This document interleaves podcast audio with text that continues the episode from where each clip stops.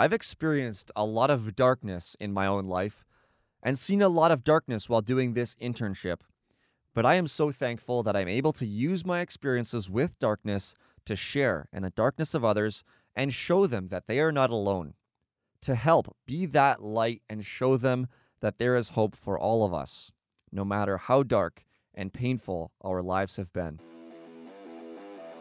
Throughout history, whenever great injustices existed, youth movements have risen up to combat and end those injustices. You have organizations out there like the Center for Bioethical Reform, the Center for Bioethical Reform, Canadian Center for Bioethical Reform, organizations like the Center for Bioethical Reform to receive public funds when they then use to attack a woman's right to choose. Abortion kills all kinds of people, so then all kinds of people can join the pro life movement to save these babies. I was talking to a young man on the streets of Toronto. I spoke with a woman named Lucy about abortion. Today we were doing Choice Chain in downtown Regina. By the end of the conversation, she was completely pro life. He then walked away 100% pro life. Completely pro life. We should remember that each of those babies that die every day in Canada not only have the right to life that's being violated, they also have the right to our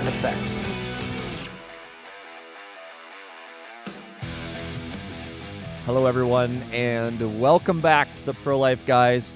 My name is Pieter. I'm the host of the show, and I am joined once again by the co host, my good friend, Cameron. Cam, good to see you. Good to be back, my friend. It is October in Calgary. We got snow last week. We're coming with more snow tomorrow, but that is not deterring us in our activism. We were up in Edmonton last week, um, working with a community group up there, changing some minds up there.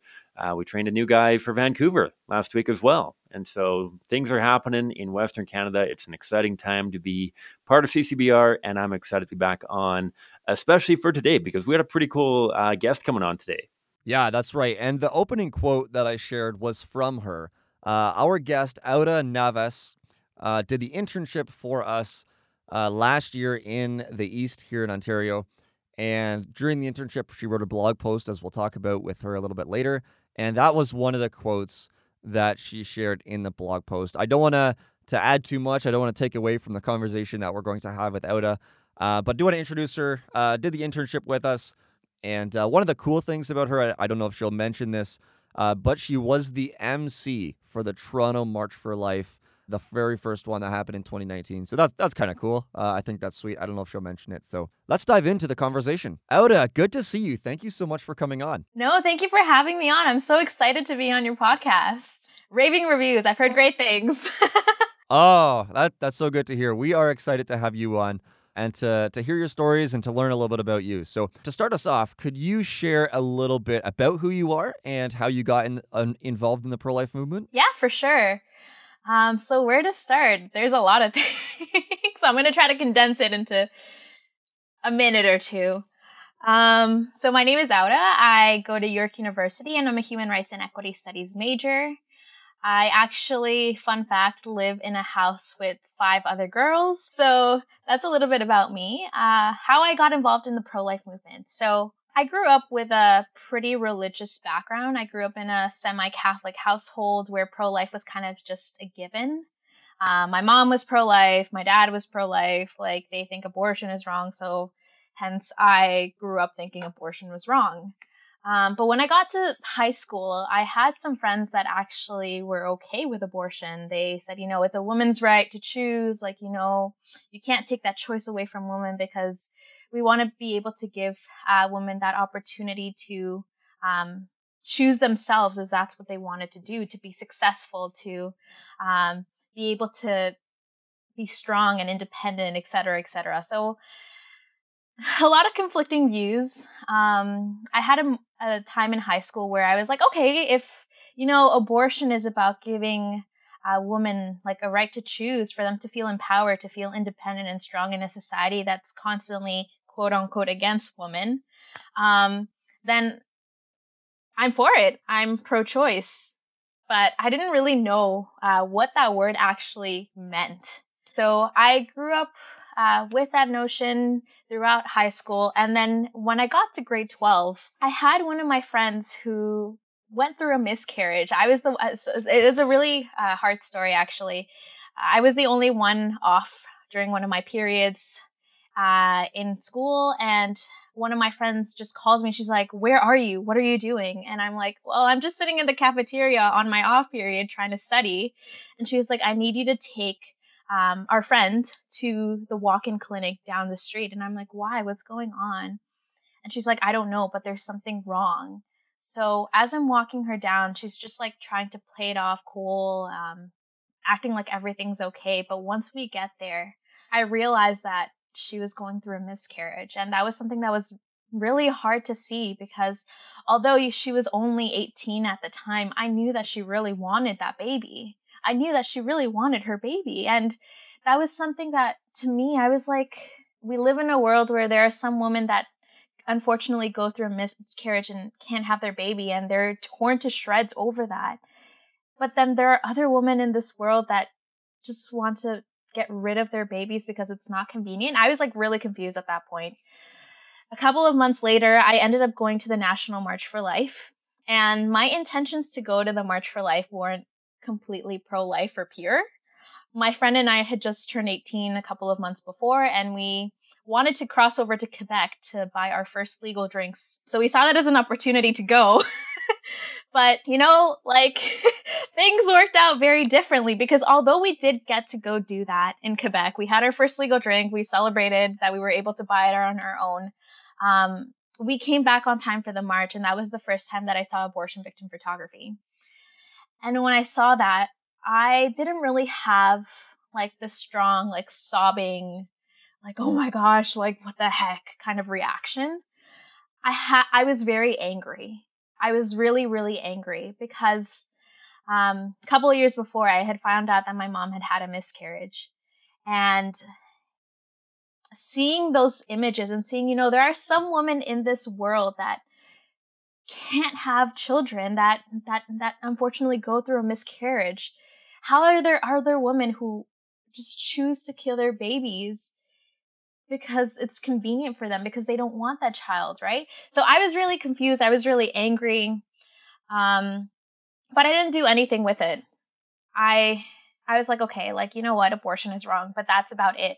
So for about 2 years, I kind of went on with my life still with that in the back of my mind, still remembering the abortion victim photography.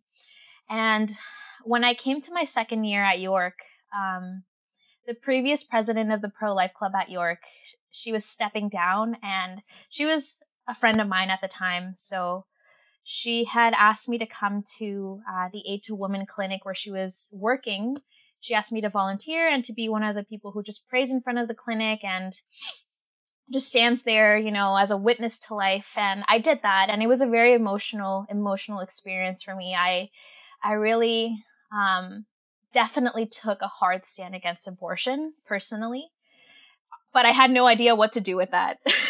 so when she asked me to become the president of the pro life club to take over for her, I was like, okay, you know what? Like, I'm gonna do it. I'm, I have no idea what I'm doing. I have no training. I have, I have no idea what to say to someone who thinks that abortion is fine, but I'm gonna do it because this is wrong and I have to do something.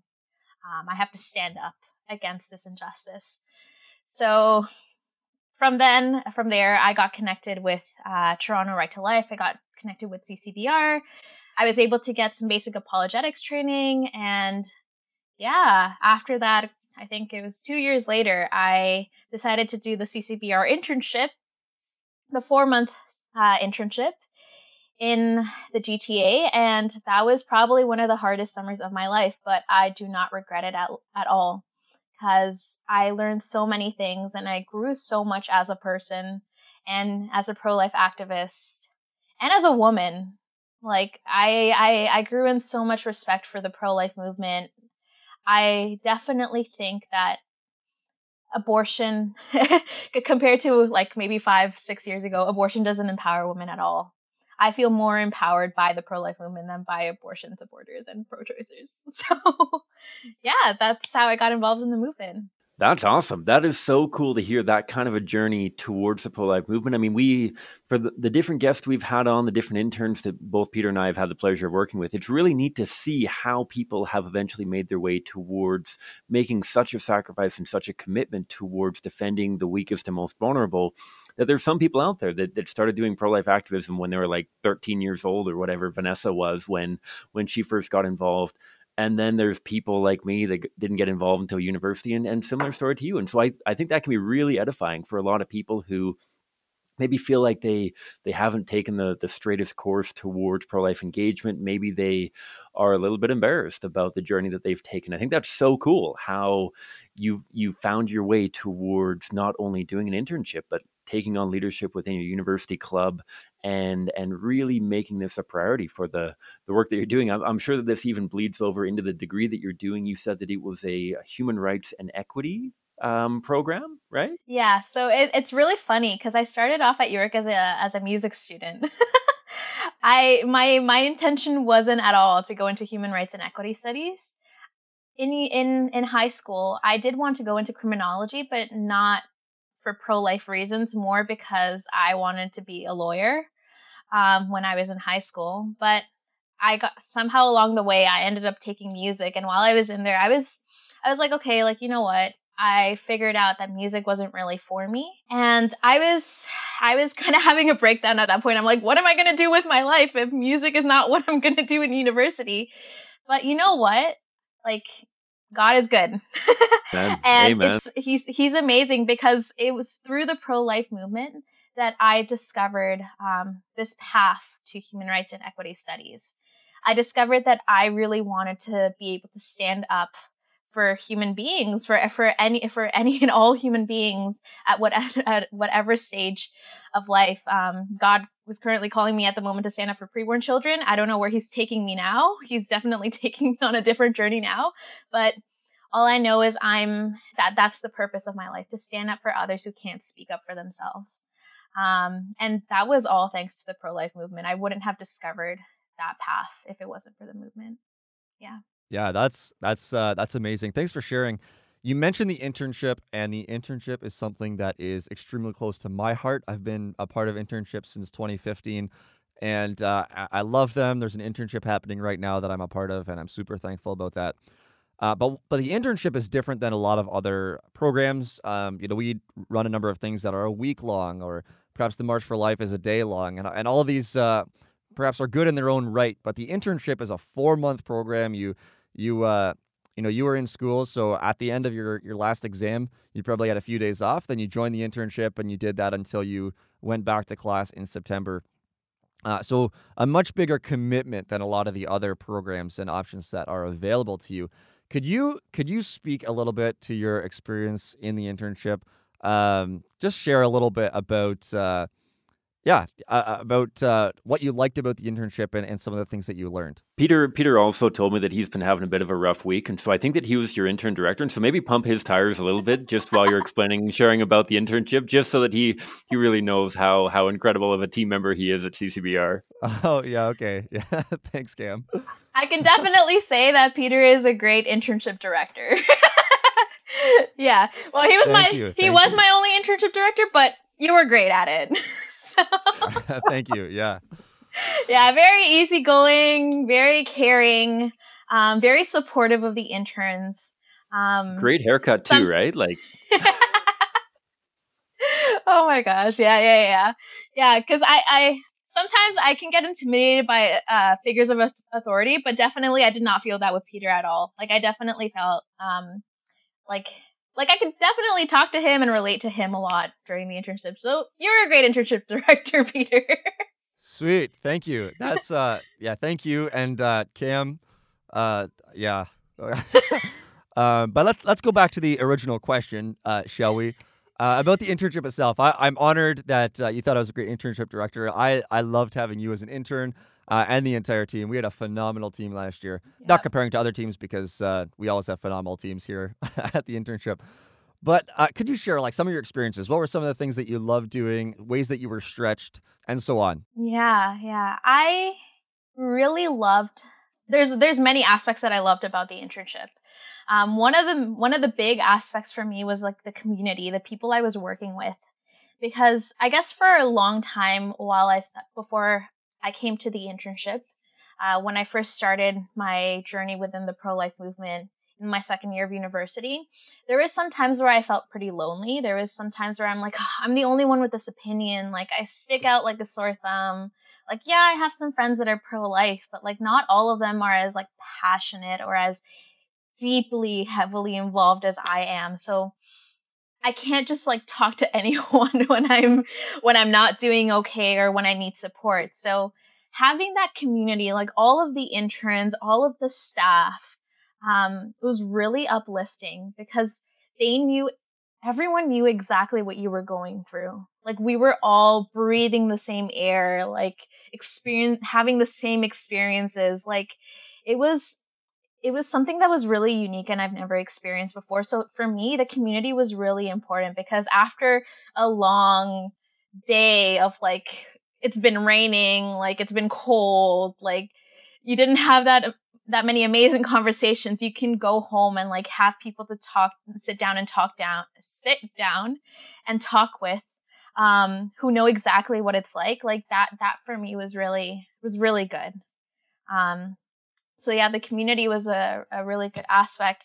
Some of the conversations I also had, like they were, some of them are, were mind blowing. Um, I, I really did not see like how well my gifts could be used um, in my life until I did uh, the internship.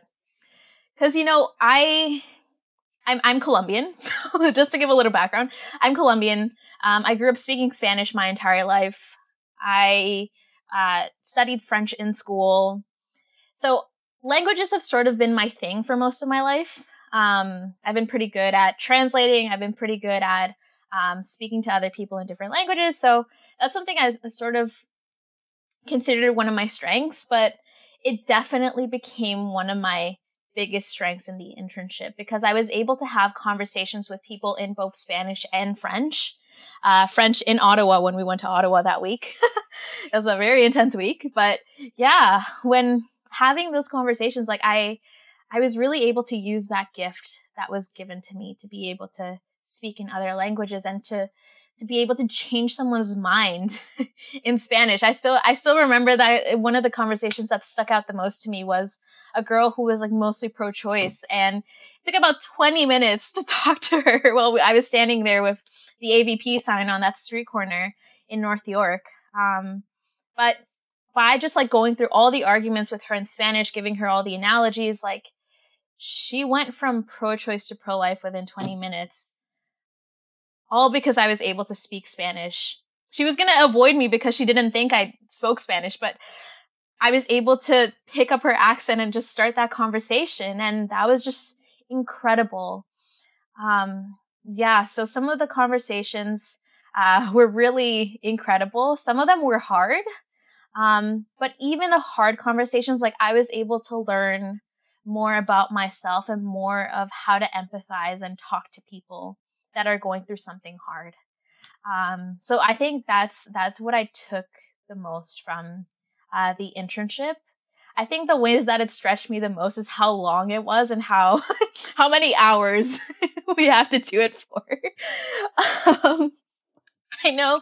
I think one of the biggest challenges for me at the beginning was that I was commuting back and forth from uh, Toronto to Mississauga for the first month. And that was really hard on my body and on my mind. I wasn't really sleeping that well. I wasn't really um, I wasn't really that energized throughout the day because of that. So eventually I moved in with the rest of the interns. Um, but yeah, the hours were long. So I think that's, that's what stretched, um, stretched me in that sense. I guess spiritually too, um, we, we confront a lot of like darkness, not, not, not, I guess not for mostly for ourselves, but mostly on behalf of the people that we talk to. Like all the stories we hear, all the emotions we deal with. Um, so I guess for me, that's that's something that really stretched me a bit, having to experience that and then having to you know internalize it and process it and be like, you know what? Um, at least I was able to have a conversation with someone and be that shoulder to cry on or that ear that they needed um, to like just let out their emotions and let out their thoughts and their feelings. Um, so even though it was hard, there were things that stretched me. I was still able to grow and learn from them. Yeah. Yeah, we, we often say uh, for the internship that it's probably going to be one of the hardest things you've done, uh, one of the hardest summers you've had, but one of the best. Could you say that as well? Honestly, yes. Yes, it was it was one of the best experiences that I've ever had because I not not in like the happy kind of like joyful go lucky sense best, but more of like I found a lot of personal growth. Um in that like when I go back and reflect on that summer like there was so many so many ways that I grew as like a person, that I grew as a human being um, that I grew as a woman, that I grew as a student because we were learning all the time during the internship. Like we were reading books, writing papers, like analyzing things, learning arguments. Like that really helped me as well to prepare me for my human rights and equity studies program because I was just going into it right after the internship. so it really it gave me so much. And yeah, like it gave me so much. It, it, it definitely helped me on the emotional sense to empathize more with people as well and to be more sensitive to other people's sufferings um, and other what other people are going through. Um, it's definitely was the hardest summer of my life, but the best. yeah. Yeah, yeah, that's good. You, you mentioned that a few times now about uh, talking to people in difficult circumstances, empathizing with the suffering that uh, other people are facing. And you wrote an article about that, a blog post during the internship, which was one of the assignments, uh, but a phenomenal blog post at that. And you titled it Sharing in Darkness in the article. Yeah, in that sure. So blog post, you outlined a conversation that you had with uh, a, a young girl at a high school that you did choice chain at, which was one of the projects that we do during the internship. Could you could you uh, share with us about that conversation uh, that you had written down? That conversation was one of my hardest conversations that summer. It was, looking back on it, it was one of the most intense emotionally for me, but one of the most edifying as well. As a person, you know, I've like I like I've mentioned in that article, like I have experienced a lot of like darkness, a lot of pain and suffering in my own life. And up until that point, I had been sharing it quite a bit with some some friends, my boyfriend, um, but I wasn't really open about it with people. There was still a lot of like shame, a lot of um, pain attached to it. But I was really amazed at how I was able to use that experience to reach someone even if this person didn't completely become 100% pro life, I was still able to speak to them and come down to their level and relate to them. So, yeah, so essentially during my first month in the internship, we did a choice chain at a high school. I don't remember exactly where this choice chain was actually, but yeah, it was it was really intense from the very start of it. As soon as we got uh, out of the car, we unloaded and we got onto the sidewalk and all of the students were coming out from the high school for their lunch break. Things were really intense. Like the environment was really tense, really heated. Um, we had a lot of students that were very, uh, not necessarily, not rowdy, but like, yeah, but r- rowdy, um, really aggressive, really emotional and heated. And I was kind of uncomfortable from the beginning of that choice chain. Um, so yeah, so we set up and I was towards a side where I wasn't really getting that many conversations. Not a lot of people were coming to me. And I noticed that one of my male colleagues was getting really harassed by a group of girls. Like they were just yelling and insulting him. And I felt so bad. I was like, you know what? I'm just going to move over there and see if I can maybe get a couple of them off of him so uh, he wouldn't have to endure as much. So I went in there and for a second in my mind, I kind of regretted it because I immediately started getting attacked. But then as um, time was going on and as it, we were being called every single name of the book, like I just remember all, the, I can remember all the swear, swear words that were being thrown at our face.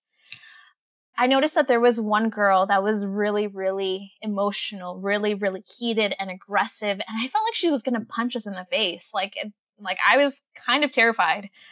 Um, so yeah, so she moved over from my male colleague and came over to me and then started insulting me and harassing me and everything, and I was like, "Ooh, this is this is gonna be a rough one." Um, but then she left and her friends kind of stayed back and I started to have a conversation with them. And I was getting somewhere with her friend. Like her friend was kind of understanding and was still bringing up um, some arguments. But then we kept on getting interrupted by the same girl. And I'm like, this girl is like really passionate about her stance, really heated. Like there's something, there's something off here. Like she wouldn't be as heated if this wasn't personal for her. So I sort of started to think about that and reflect on that as I was talking to her friend. Um, and I remember the other girl who was really, really heated. She kept on pointing back to my male colleague and would say, like, like I don't want a man to tell me what to do with my body. I don't want him to t- to to force me to to not have an abortion. Like she was going off about like this whole man versus woman thing and she wasn't really responding to any of like the questions I was asking her or or or the conversation I was trying to have. So I'm like, okay, I'm gonna stick with her friend. So I started to dialogue with her friend and um, kind of explain to her why we were there, what our stance was. I, I let her ask me a couple of questions, and she was like, you know what, like this can be very traumatizing for some of the girls that are here. Like you don't know how much they've endured. Like some of them could have been sexually assaulted um, and this can be very triggering for them. And i was like yeah and and you know what? Like i understand that. And and i don't want anyone here to feel traumatized. I don't want anyone here to feel like we're shaming them to feel like we're like we're just here to make them feel bad. Um, and she she she started to understand that through like my tone of voice and and through the way that i was uh, trying to talk to her eventually with her uh, with that friend that i was kind of getting somewhere with i shared with her that i had experienced sexual assault myself when i was 18 years old uh, when i was finishing up high school and that for me uh, wasn't an easy conversation to have it was something that i had shared with other people before but I had never talked to a stranger about it. I had never shared it in activism before that way. But in sharing that, I saw that I was able to make some headway with the friend and that she really saw that I was able to understand where she was coming from and where some of the girls that were really heated were coming from as well. Um, I tried sharing that with the girl who was really heated, who was really like emotional, and she really didn't respond to it at all she kept on going back and forth between people. So I just let her go and I continued talking with the friend who I was making headway with. And I told her, you know, like I told, tried to tell her friend who was really heated, being a woman who has been sexually assaulted isn't something that's easy. It's something that is very traumatic. It's something that is very, it really wounds and scars you. And it's something that's really hard to come back from and to heal from. And unfortunately, it changes the way that you see the world and that you see people. Um, and that's what it did for me. So I, I shared her, I shared that with her, and I told her, you know, I know this from my own personal experience, and I also know that abortion is never going to change what happened. It's never going to take away that trauma. It's never going to help a woman heal from that experience. So this friend who I was able to have this conversation with um, was understanding where I was coming from, was understanding what I, what I was saying, and I knew that her heart started to change because she was her whole demeanor changed, like her her her voice got softer, she she got a lot nicer. Um, but then she asked me like this really hard question. Well, what about an 11 year old girl um, who experiences sexual assault and conceives in sexual assaults. I knew she was asking that to see if my answer would change, if my opinion would shift. Um, and that if my answer didn't really change, then she could prove that I was wrong, right? She could prove that, you know, like abortion is the way to deal with this.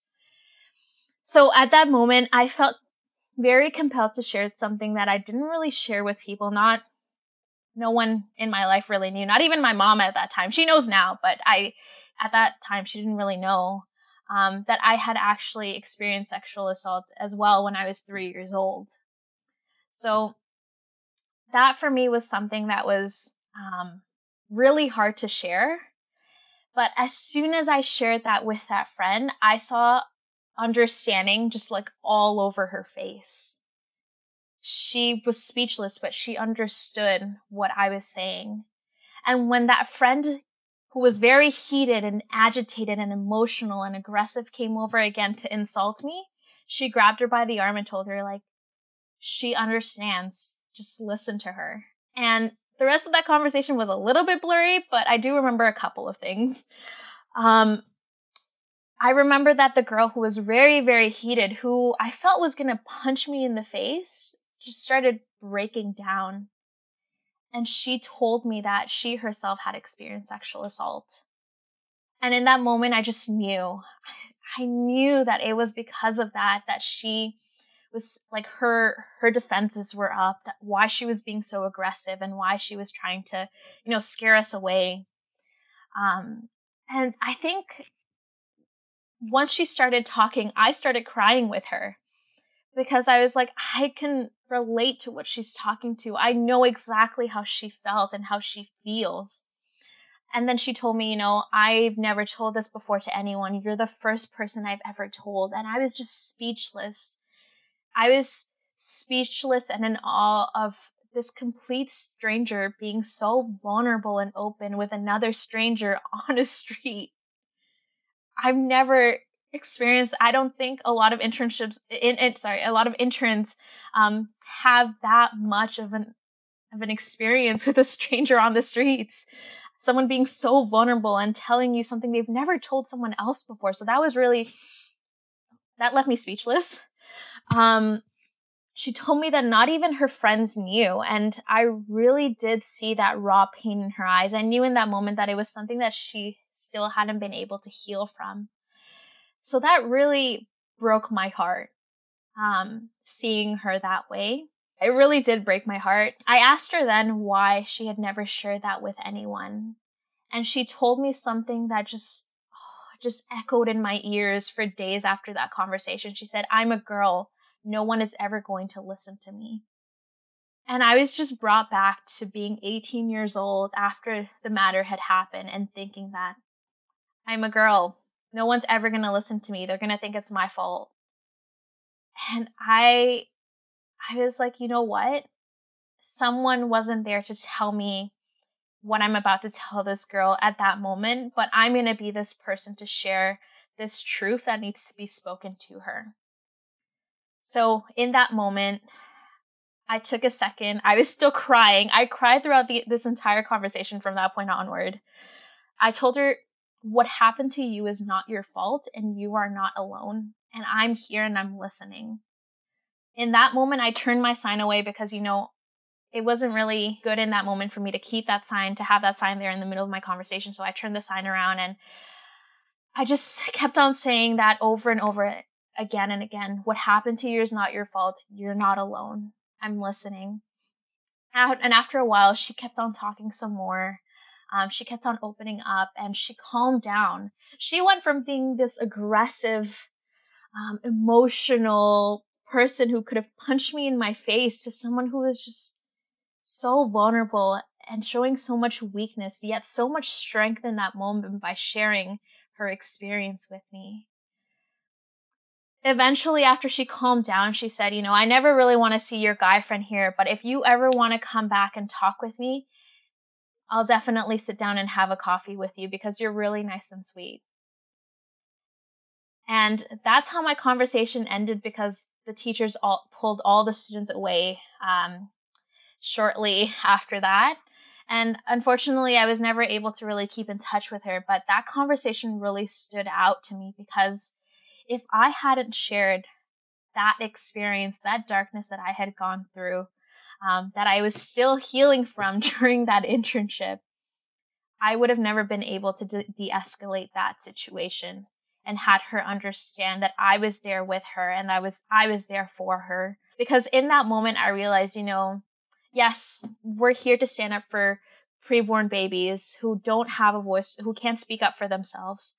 But in this moment, I also need to be there for the woman that's in front of me. I need to be there showing her that I care about her and that she's as equally important as this baby whose image I'm holding. It's definitely the converse one of the conversations that stands out to me the most from that summer and I'm very thankful that I was able to have that conversation because I was able to make a difference even if I didn't fully change her mind on the issue of abortion.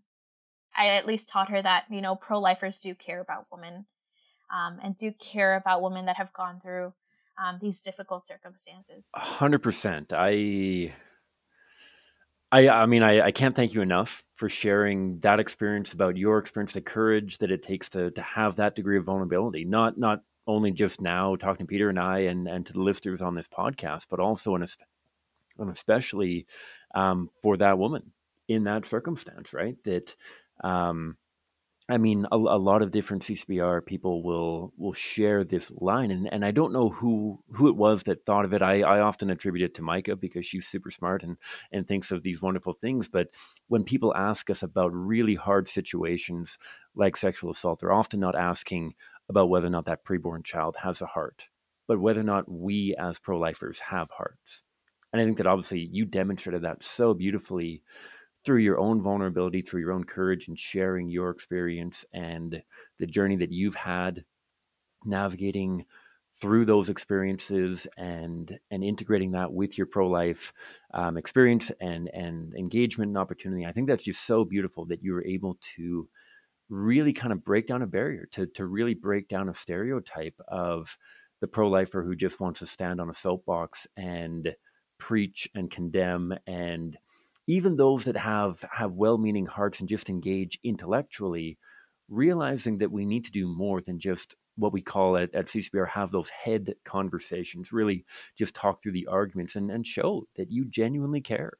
That not only can you relate to the pain and the darkness that um, this this girl had herself experienced, but that you genuinely wanted to listen. I, I, think that line is so important, and and I, I would definitely recommend listeners to to write that down, whether whether on a sticky note in your wallet or on your mirror or whatever sort of thing.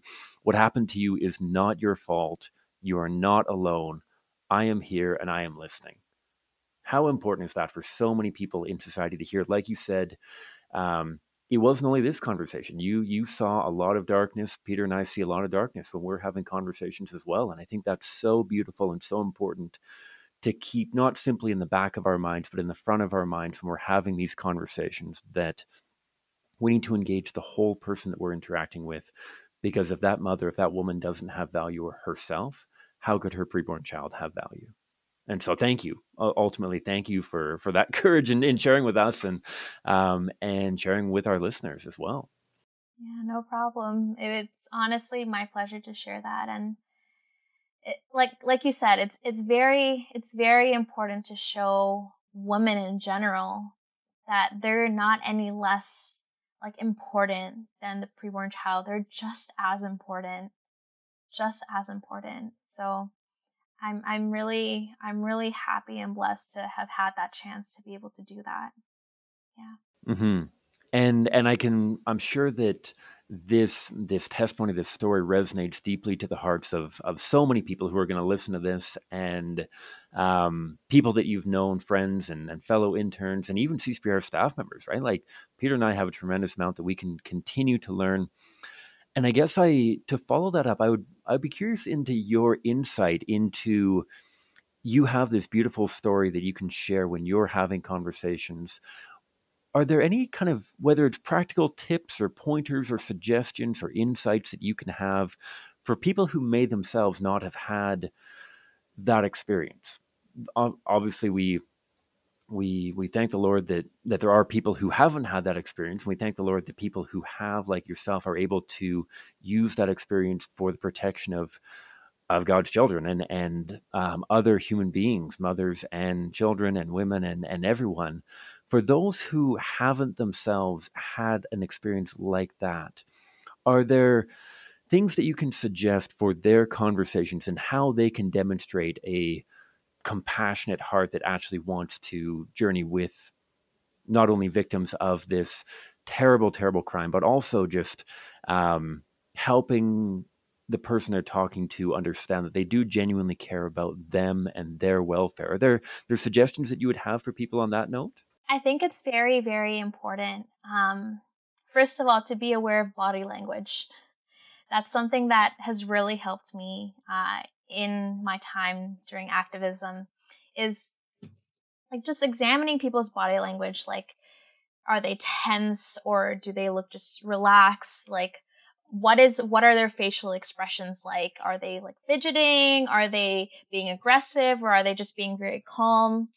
Um, I think body language can tell us a lot about a person and can tell us a lot about what they're feeling and experiencing when you're having those conversations and can sort of help you to prepare yourself if you notice like you know they're really tense they're really agitated they're really heated like their facial expressions are like angry or sad or whatever um, it can sort of help to pinpoint if your conversation is going to be a hard conversation or not. At least it's helped me in that sense.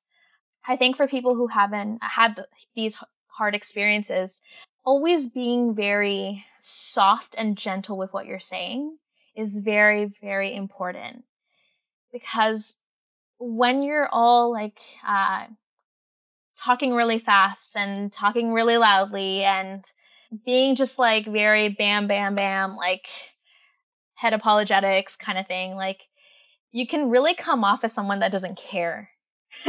It's really easy to come off as someone that doesn't care.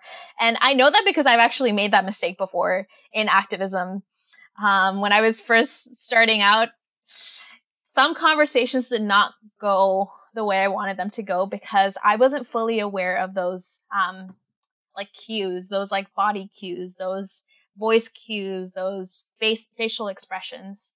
Um, so I just went straight on with head apologetics. But as time went by, I noticed, you know, the key to showing someone that you care is by you yourself, like softening your voice, like being very caring with your words, um, making sure that you're not ever attacking women or seeming like you're gonna attack women through your words like oh yeah no but like she might have done this or she might have done that. Like no like you're here um, to show this person that you care about them no matter what they've done right? Never condemning them for if con- condemning them or condemning a woman in your um, analogies or in your situations for the actions that they've taken or the decisions that they've made right um, i think those things are very important I also think that if you do notice that someone is, um, uh, what do you call it? If, if you do notice that someone is getting very emotional and very heated, or just maybe crying or breaking down,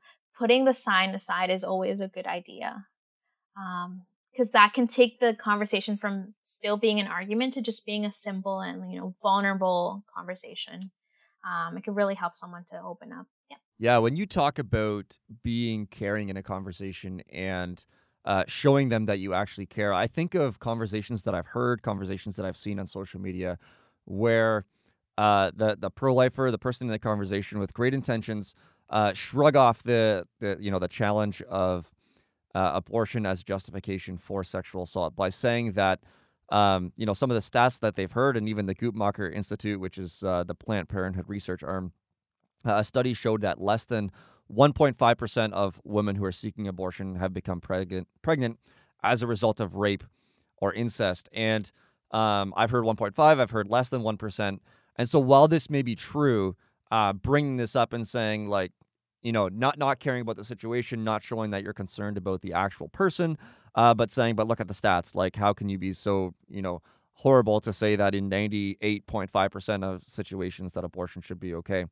Um, but yeah, just just that being said, what one of the things that you're you're really trying to highlight is, um, you know, even though that the, even though this situation might be rare that someone is seeking an abortion for this reason, um, it it makes the experience no less real. It makes the trauma no less real, and uh, it makes the road to recovery no less easier. And so, um, yeah, I really I really like that that you're highlighting the importance of showing that you are a person that cares for them. Uh, that you not only sh- care for the humanity of the preborn child, but you're also concerned about their well being as they have a conversation with you at that moment. Yes, I, I definitely agree. And I just go back to something that Cam was saying earlier. It's really important to show them that yes, we care about the beating heart of a preborn child, but we also have to show them that we have a heart as well, right? And whenever I think about those stats and like bringing it up in conversation, I don't like bringing this that those stats up in conversation when someone brings up the difficult circumstance circumstance of sexual assault because I feel like it's just I don't know, like I feel like it's very inhumane sometimes to bring it up. It's like, oh yeah, but the stats say this. Like no, like it doesn't matter what the stats are saying. Like women are still experiencing these situations, right? And we have to show them that no matter what the stats say, that situation is still difficult and we should still help that woman no matter what, right? So I, I, I definitely, definitely agree with what you're saying, Pieter. Um, it's very important. Mm-hmm. And and it kind of ties into a theme that um, I mentioned to Pieter that, that I've been trying to tie into the workshops that I've been giving. I was in Winnipeg a couple weeks ago, um, doing a crash course there, and, and really kind of sharing this idea of not kind of falling to the temptation of either refuting or resolving the scenario, but really relating to the person. Um, th- those three R's refute, resolve, relate. You don't want to do the first two. You don't want to refute the legitimacy of their argument by saying, oh, 1.5%, blah, blah, blah because it, it rejects the idea that not only could they themselves have been within whatever percentage it may be. And I think it's important to recognize both from what you said and from what a, a ton of statistics indicate that the likelihood of that percentage actually being accurate, there's a a horrifying number of women who, for a variety of reasons, don't even share the fact that they have experienced this trauma in their life right? And so whether it's because they're worried about the backlash from whomever the the perpetrator was, or whether it's because they don't want to go through the the ridiculous um, hoops that our legal or justice system um, inflict upon them, I, I would not be surprised at all if that whatever 1.5% was a tenth, a, a 20th of what the actual number was, because these women are simply trying to move on with their lives in, in some kind of meaningful way. But but with that, not refuting, not resolving, really trying to relate to the person and and understand and and basically I, I try to make the assumption that until I'm proven otherwise, the circumstances that this person is bringing up, they have lived through or they know somebody who's lived through them. I, I think that is a great rule of thumb to work with that unless you've been been told otherwise, unless they've told you that they're making a purely academic argument, you have to assume that this is something that they can relate to on a personal level. Yeah.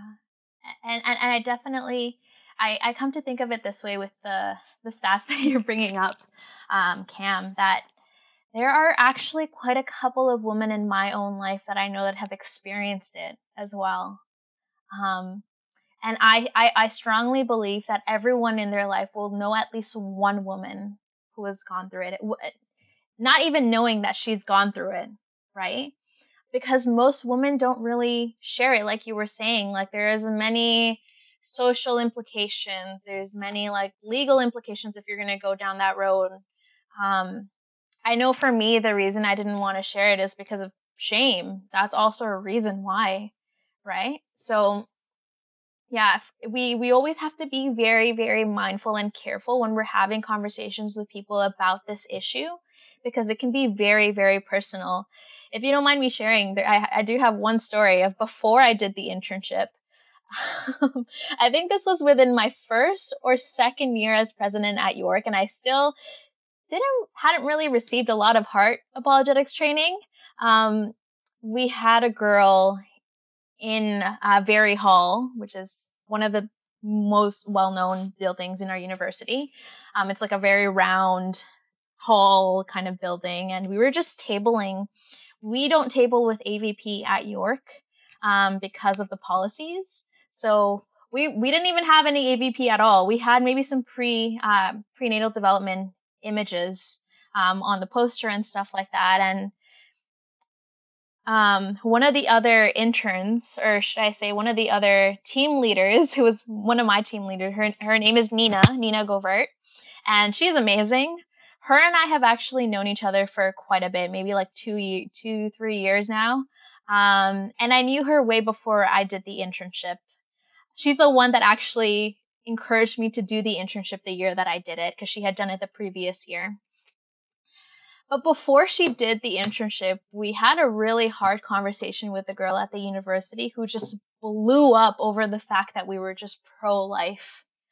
And I remember that conversation being one of the more intense conversations. She was just screaming and yelling and I remember I was saying I don't know what to do. I at that point I hadn't received a lot of heart apologetics, but I'm like I don't know what to do. I don't know how to handle this situation. And her friend, who ended up being one of my friends who was in one of my classes, she comes over and she's like, Oh, like she's my friend. She's like upset um, because she had also gone through sexual assault.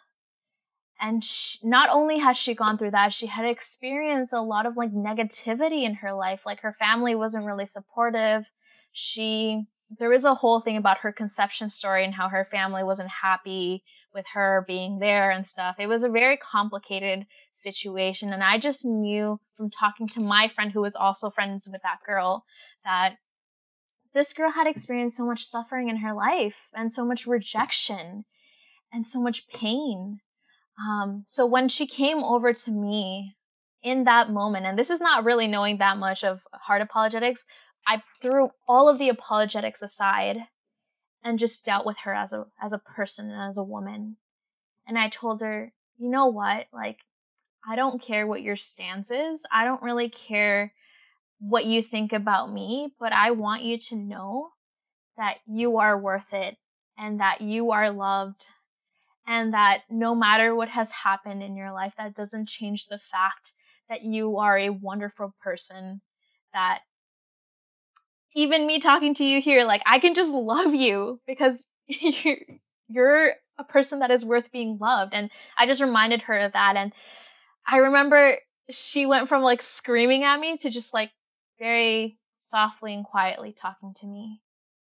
And even though she might have not fully believed what I said, because I know that she was still struggling with, you know, a lot of self worth issues because of what she had gone through, she still knew in that moment that I cared and that I wasn't going to judge her. And one thing I do want to bring up that I think is very, very, very important, and I learned this the hard way, is that we we often refer to this scenario as sexual assault for a reason, right? So when we're talking about sexual assault, when someone says, yeah, "Well, what if a woman is raped?"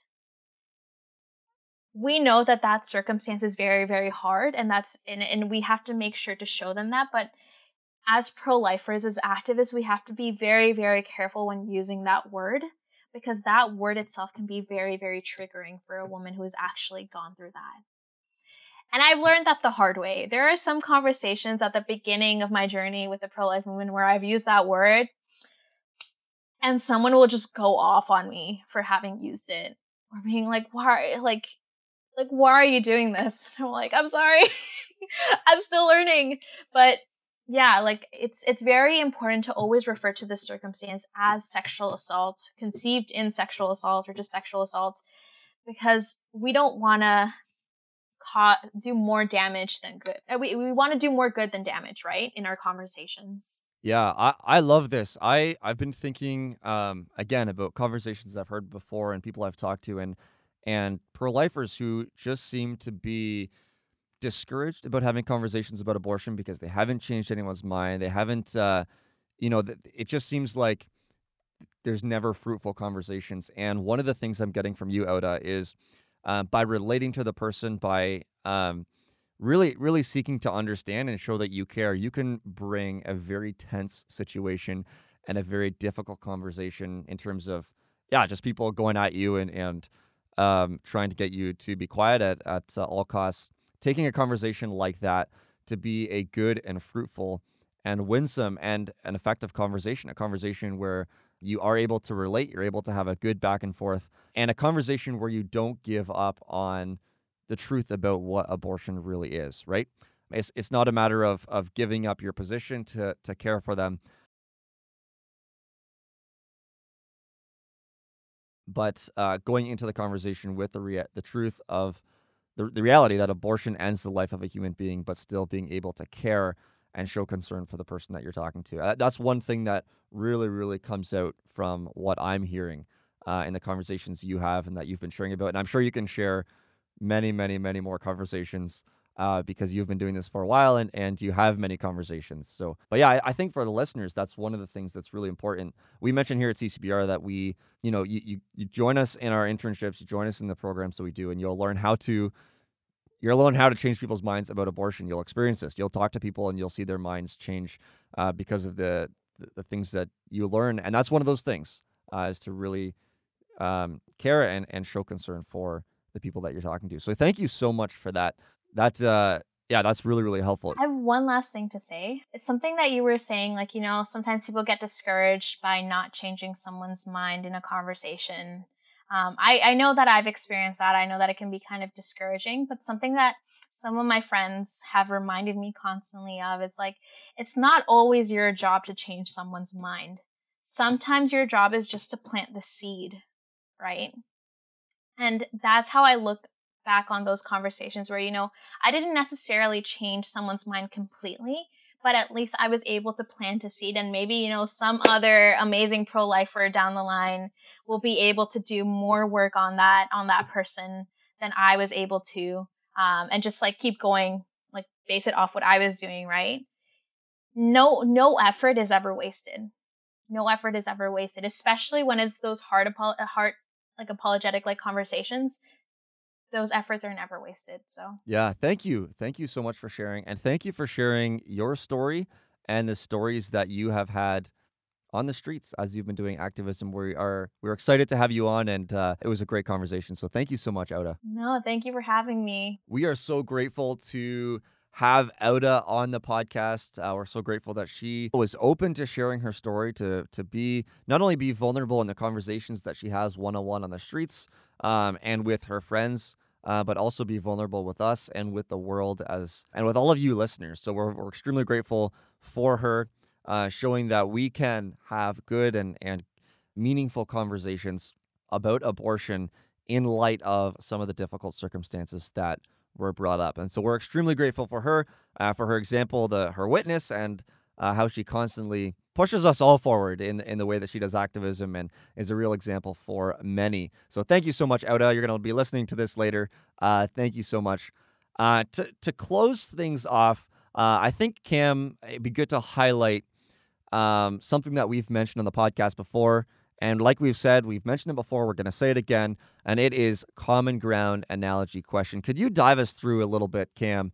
Um, yeah, just uh, some of the discussion around using common ground analogy and question. 100%. I as we've talked about in previous episodes, these are three tools that we can use to effectively break down barriers and bridge the gap between where the person we're, we're talking with is starting at in conversation and where uh, we want to focus the conversation on the humanity of the preborn. Aura covered an awful lot of incredibly valuable um, information with regards to um, how to do that, and and I want to kind of package it um, in in a, a concise way in in how I've found some degree of success in being able to relate to people and bridge those gaps.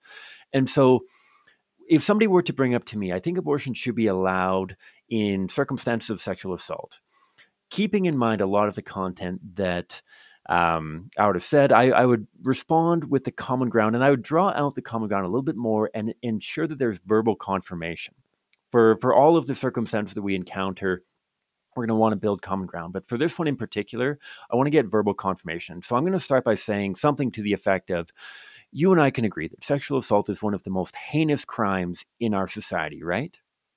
Yeah. And we need to be doing more as a society you and i together with everyone around us to prevent it from happening in the first place through education to punish the guilty perpetrator of this heinous crime to the full extent of the law and to support those victims of this traumatic experience, right? getting verbal confirmation on each of those steps to make sure they understand just how opposed to this horrific, traumatic, um, violent act we truly are. Following that up, I'm going to use an analogy to demonstrate the principle that abortion is still not an appropriate solution, even in this horrible situation. And I'll share something to the effect of imagine a mother with born children was living in an abusive relationship, and yet that abuse didn't begin until after those children were born. Maybe her, her partner, her boyfriend, her husband lost his job and became an alcoholic. And in that, he spiraled into this habit of abuse and violence towards that woman. What are we going to do? The first thing we're going to do is we're going to get that mother, we'll get those children out of that environment, make sure that they're safe. But now, if when that mother looks at her born children, she's no longer reminded of a loving, compassionate, healthy marriage or relationship, she's reminded of a violent abuser, would we ever consider killing her born children to help her cope with the reminder of that traumatic relationship. If not, if we're not willing to kill born children because they present a reminder of a traumatic experience, why would we be willing to end the life of a preborn child because they're a reminder of a traumatic experience?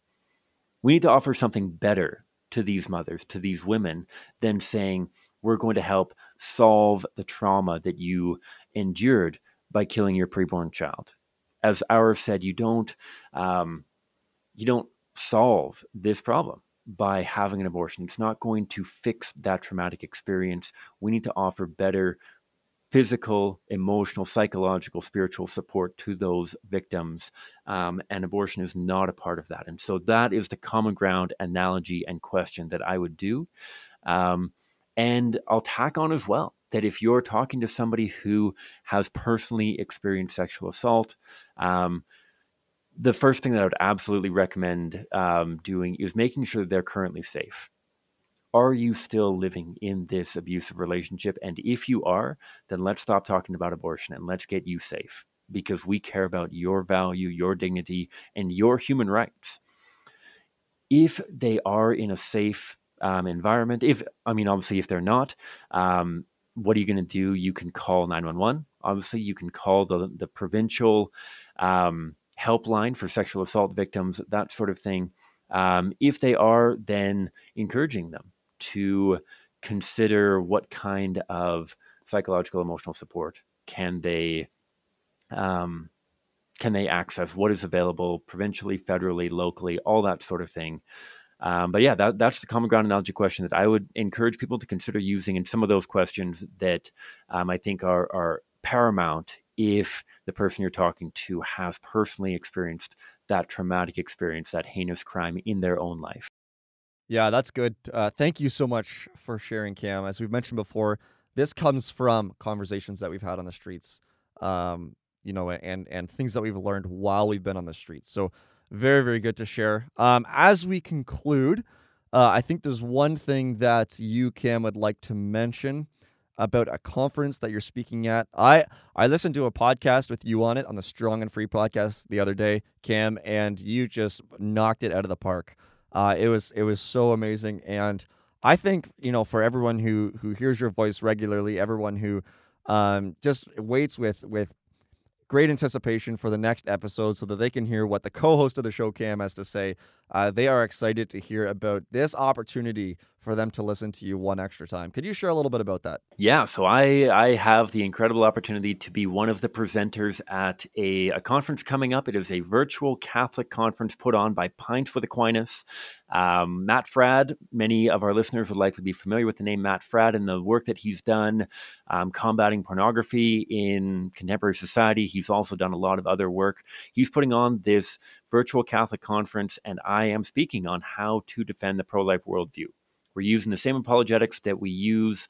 Um, in this podcast, this isn't an explicitly Catholic um, talk that I'm doing, um, but particularly for our Catholic guests, I want to encourage you to consider checking out this conference. Not only can you get access to the presentation that I give, uh, we'll have a virtual table there so that you can come and ask questions of myself. Um, you can learn more about the work that we're doing at CCBR, Pro Life Guys podcast. And not only that, but if you are interested in more than just my talk. If you're interested in learning uh, more from the other presenters who will be there, there's a, a long list of incredible presenters on a variety of different topics. Um, if you want to get extended access to the content, I think there's going to be like 200 some odd presenters at the conference. If you want to be able to download that content and process it in more than just a weekend, um, check out the link that we'll have in our description.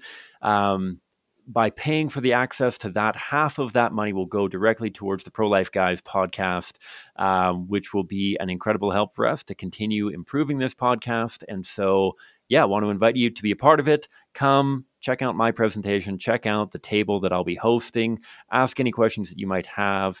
And if you're going to attend the conference for more than just my presentation, which I hope that you will, um, consider um, purchasing the extended access through the link provided um, and have some of that money go towards the Pro Life Guys podcast. Sweet. Thank you so much for that, Cam. This concludes uh, this episode. Thank you so much for listening. Thank you for uh, the support that you guys have shown, the the words of affirmation and the encouragement uh, that we have been receiving from you all uh, during this uh, currently short journey, but hopefully it'll be a, a long journey at some point of doing the podcast. So thank you so much. And we hope you'll tune in again next week. Take care, everyone.